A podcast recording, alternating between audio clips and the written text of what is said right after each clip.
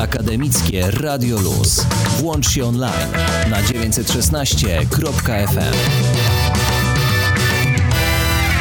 Dzień dobry, słuchaczki i słuchacze, tu Michał Sołkowski. Raportowa godzina przed Wami. Ekipa reporterów Radia Luz działa mimo ograniczeń, a dziś w programie wątki z różnych bajek. Będzie o dodatkowych pieniądzach dla naukowców na badania koronawirusa. Dwa wrocławskie ośrodki dostaną fundusze, powie o tym Agnieszka Barbach. Kuba Husarz zaprosi Was do tańca. Pojawi się kolejna odsłona naszego cyklu. Dziś m.in. o gwiazdach You Can Dance, od których się uczył. Z kolei zdalna nauka to edukacyjny tryb, który dotknął miliony Polaków. Od studentów po uczniów oraz ich rodziców. Jak powinna działać? Co zrobić, jeżeli nasz internet nie za szybki, a komputerów nie tak dużo jak trzeba? No i czy data egzaminów, na przykład matur, się zmieni? O tym w rozmowie z dolnośląskim kuratorem oświaty Romanem Kowalczykiem. A na dokładkę sport. Paweł Tanona o piłkarzach Śląska, co zaciskają pasa, bo w dobie koronawirusa przystali na niższe zarobki. Kto jeszcze się na to zdecydował? Słuchajcie Radia Luz, dowiecie się. Ruszamy. Akademickie Radio Luz. Agnieszka Barbach, zapraszam na newsy z polskiego pola bitwy z pandemią. Polska Agencja Badań Medycznych w porozumieniu z ministrem zdrowia podjęła decyzję o wsparciu badań związanych z wirusem SARS-CoV-2. Aby Polacy mogli aktywnie włączyć się w światowe prace nad znalezieniem skutecznej metody prewencji terapii choroby COVID-19, na inicjację projektu przeznaczono 5 milionów złotych. W ramach realizacji projektu Agencja Badań Medycznych wybrała do współpracy trzy polskie ośrodki, w tym dwa wrocławskie. Uniwersytet Medyczny we Wrocławiu pod kierownictwem profesor Ewy Jankowskiej poprowadzi pracę nad zastosowaniem leku antymalarycznego, czyli chlorochininy, u chorych z potwierdzoną infekcją COVID-19. Warunek to wczesny etap choroby z łagodnymi objawami, a celem jest zapobiegnięcie ciężkim powikłaniom płucnym. Natomiast sieć badawcza Łukasiewicz, a dokładnie jego Instytut Biotechnologii Antybiotyków wraz z zespołem profesora Marcina Drąga z Politechniki Wrocławskiej będą kontynuować badania nad proteazą, czyli enzymem koronawirusa, którego działanie rozpracował zespół profesora. Naukowcy poszukają wśród znanych leków inhibitora tego enzymu. Inhibitor zahamuje działanie enzymu i pozwoli na zablokowanie rozprzestrzeniania się wirusa. Prace prowadzone są we współpracy z grupą profesora Hilgenfelda, który miał olbrzymi wpływ na wygaszenie poprzedniej epidemii SARS na przełomie 2002 i 2003 roku.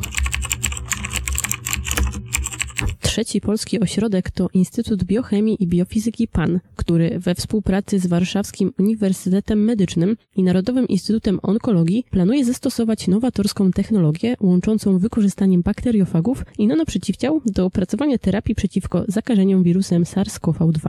Działania prowadzone będą we współpracy z partnerami zagranicznymi, m.in. Narodowym Instytutem Zdrowia w Stanach Zjednoczonych. Trzymajcie się zdrowo i zostańcie w domach. Agnieszka Barbach.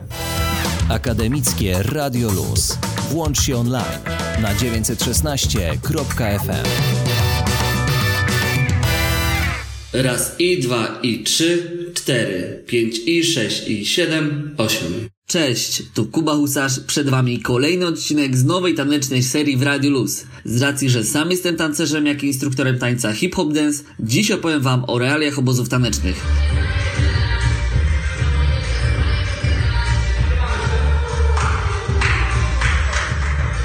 Wydaje mi się, że ten temat to tak zwany temat rzeka, bo przecież każdemu jeden tancerz czy instruktor podoba się bardziej czy też mniej. I tak samo jest z oprawą całego obozu. Każdy obóz ma swoich odbiorców, jak i swój klimat. Jeden jest jednym wielkim eventem zrzeszających tancerzy z całego świata, drugi obóz to raczej mała grupka pracująca bardziej po, pod kątem indywidualnym.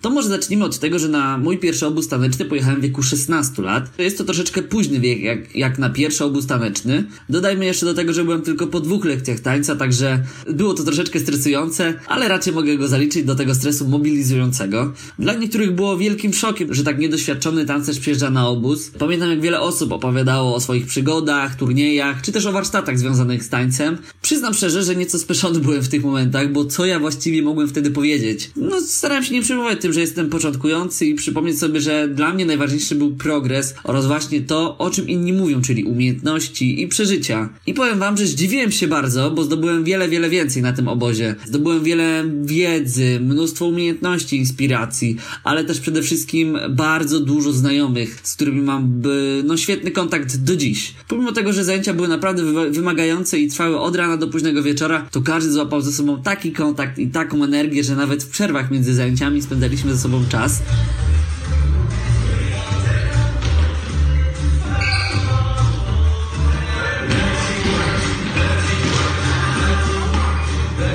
Zapoznanie się bliżej i inspirowanie mieliśmy nieco ponad tydzień i każdy z tancerzy starał się wycisnąć z każdego dnia jak najwięcej. Trochę to śmiesznie zabrzmi, jak jakiś obóz dla osób, które są uzależnione od wszelakich mediów społecznościowych, bo byliśmy prawie kompletnie odcięci od zewnętrznego świata, z racji, że był bardzo słaby zasięg, a cały obóz odbywał się na małej wiosce pod Warszawą. A druga kwestia to taka, że każdy tancerz starał się jak najlepiej spożytkować swój wolny czas na szlifowaniu swoich umiejętności, e, czy na integracji, czy też na regeneracji, która jest naprawdę bardzo ważna.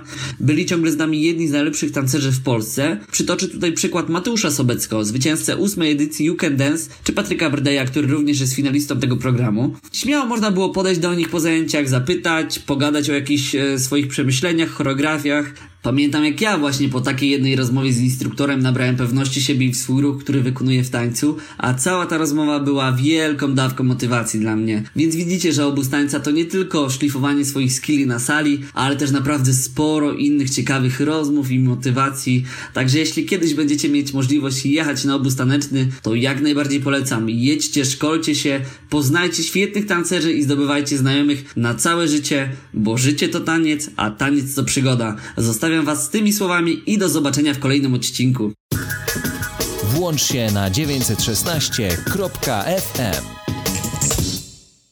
Cześć, tu Michał Sałkowski. Teraz w Radiu Luz wątek, który w dobie koronawirusa dotyka miliony Polaków. Nauka zdalna na taki tryb na razie do świąt wielkanocnych skazani są i studenci, i uczniowie. To od środy oficjalna metoda działania i można nią realizować program. Tak zakłada Kuratorium Oświaty. Jak z założenia ma taka nauka wyglądać w praktyce, mówi Roman Kowalczyk, dolnośląski kurator oświaty to wygląda i będzie wyglądać tak, że uczniowie będą rozwiązywać jakieś zadanie. Następnie to zadanie fotografują i wyślą, albo, albo, albo w Wordzie piszą do nauczycieli. To też tak bywa.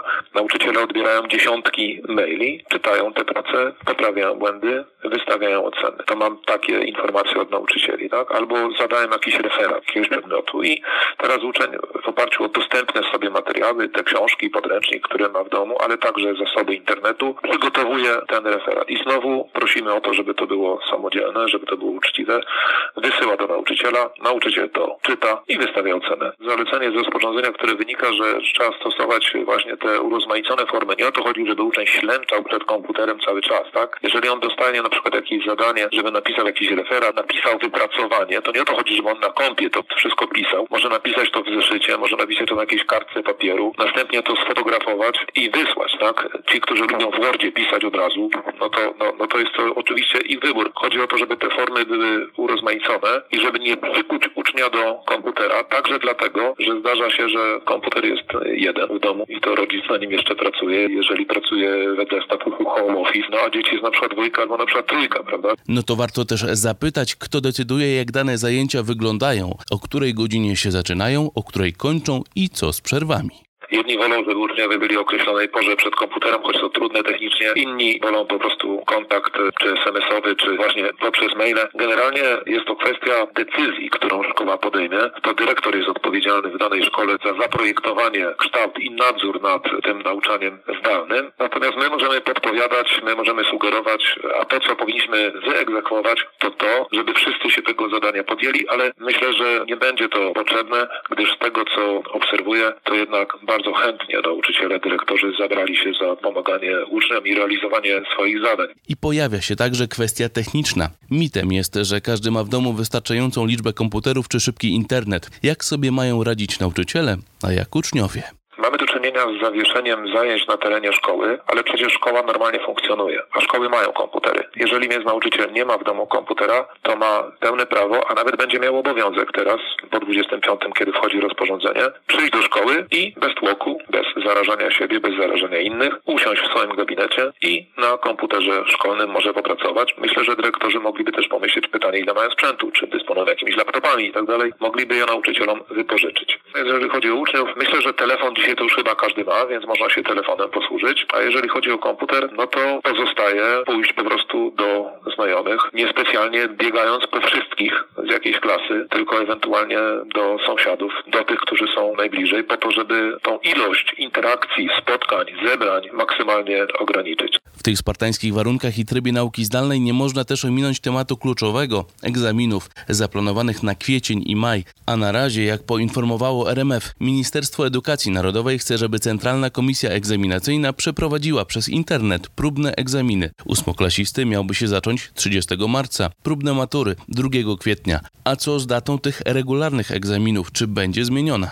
Chwilę obecną utrzymujemy te terminy. Nie zapadła decyzja o ich ewentualnym przesunięciu, co oczywiście to jest decyzja na dzisiaj. Może się okazać za tydzień, za dwa tygodnie. Przewrócić uwagę, że zawieszenie zajęć, a jednocześnie zobowiązanie szkół, dyrektorów, nauczycieli do pracy online e, to jest do 10 kwietnia, czyli do świąt. A po świętach co będzie, Bóg jeden raczy wiedzieć. No, decyzje władze państwowe będą podejmowały w zależności od rozwoju sytuacji. Podobnież matury. Pan minister też poinformował, że jak każda dobra władza mamy różne warianty przygotowane na różny rozwój wydarzeń. W związku z tym Centralna Komisja Egzaminacyjna ma kilka wariantów e, rozwoju wypadków, no i wtedy zostanie to ogłoszone. Mówi Roman Kowalczyk, dolnośląski kurator oświaty. Na dziś możemy więc założyć, że egzamin ósmoklasisty planowo ruszy 21 kwietnia, matury 4 maja. Choć to powiedzmy sobie wprost optymistyczna wersja, która zasadza się na tym, że Polska, Europa i świat zdołają wygasić pandemię i będziemy mogli znów gromadzić się i spotykać. Tune into Radio Loose 916 FM. Cześć, tu Paweł Tanona. Pandemia koronawirusa odbija się również dużym echem w świecie sportu. Kilka imprez sportowych, chociażby takie jak piłkarskie Mistrzostwa Europy czy Igrzyska Olimpijskie, zostały przełożone na przyszły rok. Z kolei zdecydowana większość rozgrywek ligowych została zawieszona i nie wiadomo kiedy i jak zostaną dokończone. A brak rozgrywek przekłada się negatywnie na finansowe funkcjonowanie klubów. W piłce nożnej wynagrodzenia dla zawodników pochłaniają większą część budżetu klubów, a w przypadku zawieszenia ligi, czyli braku przychodów z transmisji telewizyjnych czy dni meczowych, co w przypadku wielu zespołów z ekstraklasy jest niezbędne do przeżycia, chwieje się w ten sposób cała klubowa ekonomia. Dla takich zespołów jak Arka Gdynia, Wisła Płock, Korona Kielce i Jagiellonia Białystok pieniądze z transmisji telewizyjnych stanowią ponad połowę rocznych przychodów. W przypadku najczarniejszego scenariusza, czyli anulowania reszty sezonu, kluby najprawdopodobniej nie dostaną takiej kwoty, na którą mogłyby liczyć po pełnym sezonie składającym się z 37 kolejek. I tutaj pojawia się Śląsk Wrocław, który jako pierwszy klub w Polsce zamraża część pensji swoim zawodnikom. Każdy z piłkarzy będzie dostawać między 15 a 30% swojej nominalnej wypłaty. Warto też zaznaczyć, że zmiana wynagrodzenia nie będzie dotyczyć jedynie najmłodszych graczy. Jest to zrozumiały krok, ponieważ wchodzący do poważniejszej seniorskiej piłki nie mają co liczyć na wysokie kontrakty, a ich drastyczne ucięcie mogłoby realnie utrudnić im codzienne życie. Piotr Waśniewski, prezes Śląska, podkreślił, że decyzja o zamrożeniu części wypłat była inicjatywą zawodników nie była to decyzja, która spłynęła na nich z tej potocznej góry, czyli zarządu klubu, czy miasta, który jest właścicielem wojskowych. Śląsk był pierwszy, ale możemy być pewni, że jest to kwestia czasu, jak kolejne polskie zespoły będą ogłaszać cięcia wypłat. Nie wiadomo, ile ten przestój w rozgrywkach będzie trwał, a w jego czasie wpływy na klubowe konta nie zaczną nagle rosnąć. Podobne ruchy zaliczyły też największe drużyny na zachodzie Europy. W Bundeslidze do cięć w wypłatach doszło m.in. w Bayernie Monachium i Borussii Dortmund, gdzie występują Robert Lewandowski i Łukasz Piszczak. W obu przypadkach pensje wszystkich graczy zostały zredukowane o 20%. Podobnie sprawa wygląda we Francji, gdzie gracze takich klubów jak Lyon, Montpellier, Olympique Marsylia czy Monaco z Kamilem Glikiem zostali wysłani na częściowe bezrobocie. Oznacza to, że miesięcznie na ich konta wpływać będzie 16% mniej pieniędzy niż normalnie. Jeszcze większe ograniczenia wydatków planuje Barcelona. Mistrz Hiszpanii wydaje rocznie ponad 600 milionów euro na wynagrodzenia, a teraz według hiszpańskich dziennikarzy zaproponował zawodnikom wszystkich swoich sekcji, w tym oczywiście piłkarzom, ucięcie pensji aż o 70%. Jak widać, problemy finansowe dotykają aktualnie wszystkich, zarówno tych małych, jak i dużych. Myślę, że zarówno wszystkim nam, jak i przede wszystkim klubom zależy, aby ten cały paraliż sportowego świata trwał jak najkrócej i wszystko wróciło jak najszybciej do normalności. Akademickie Radio Luz.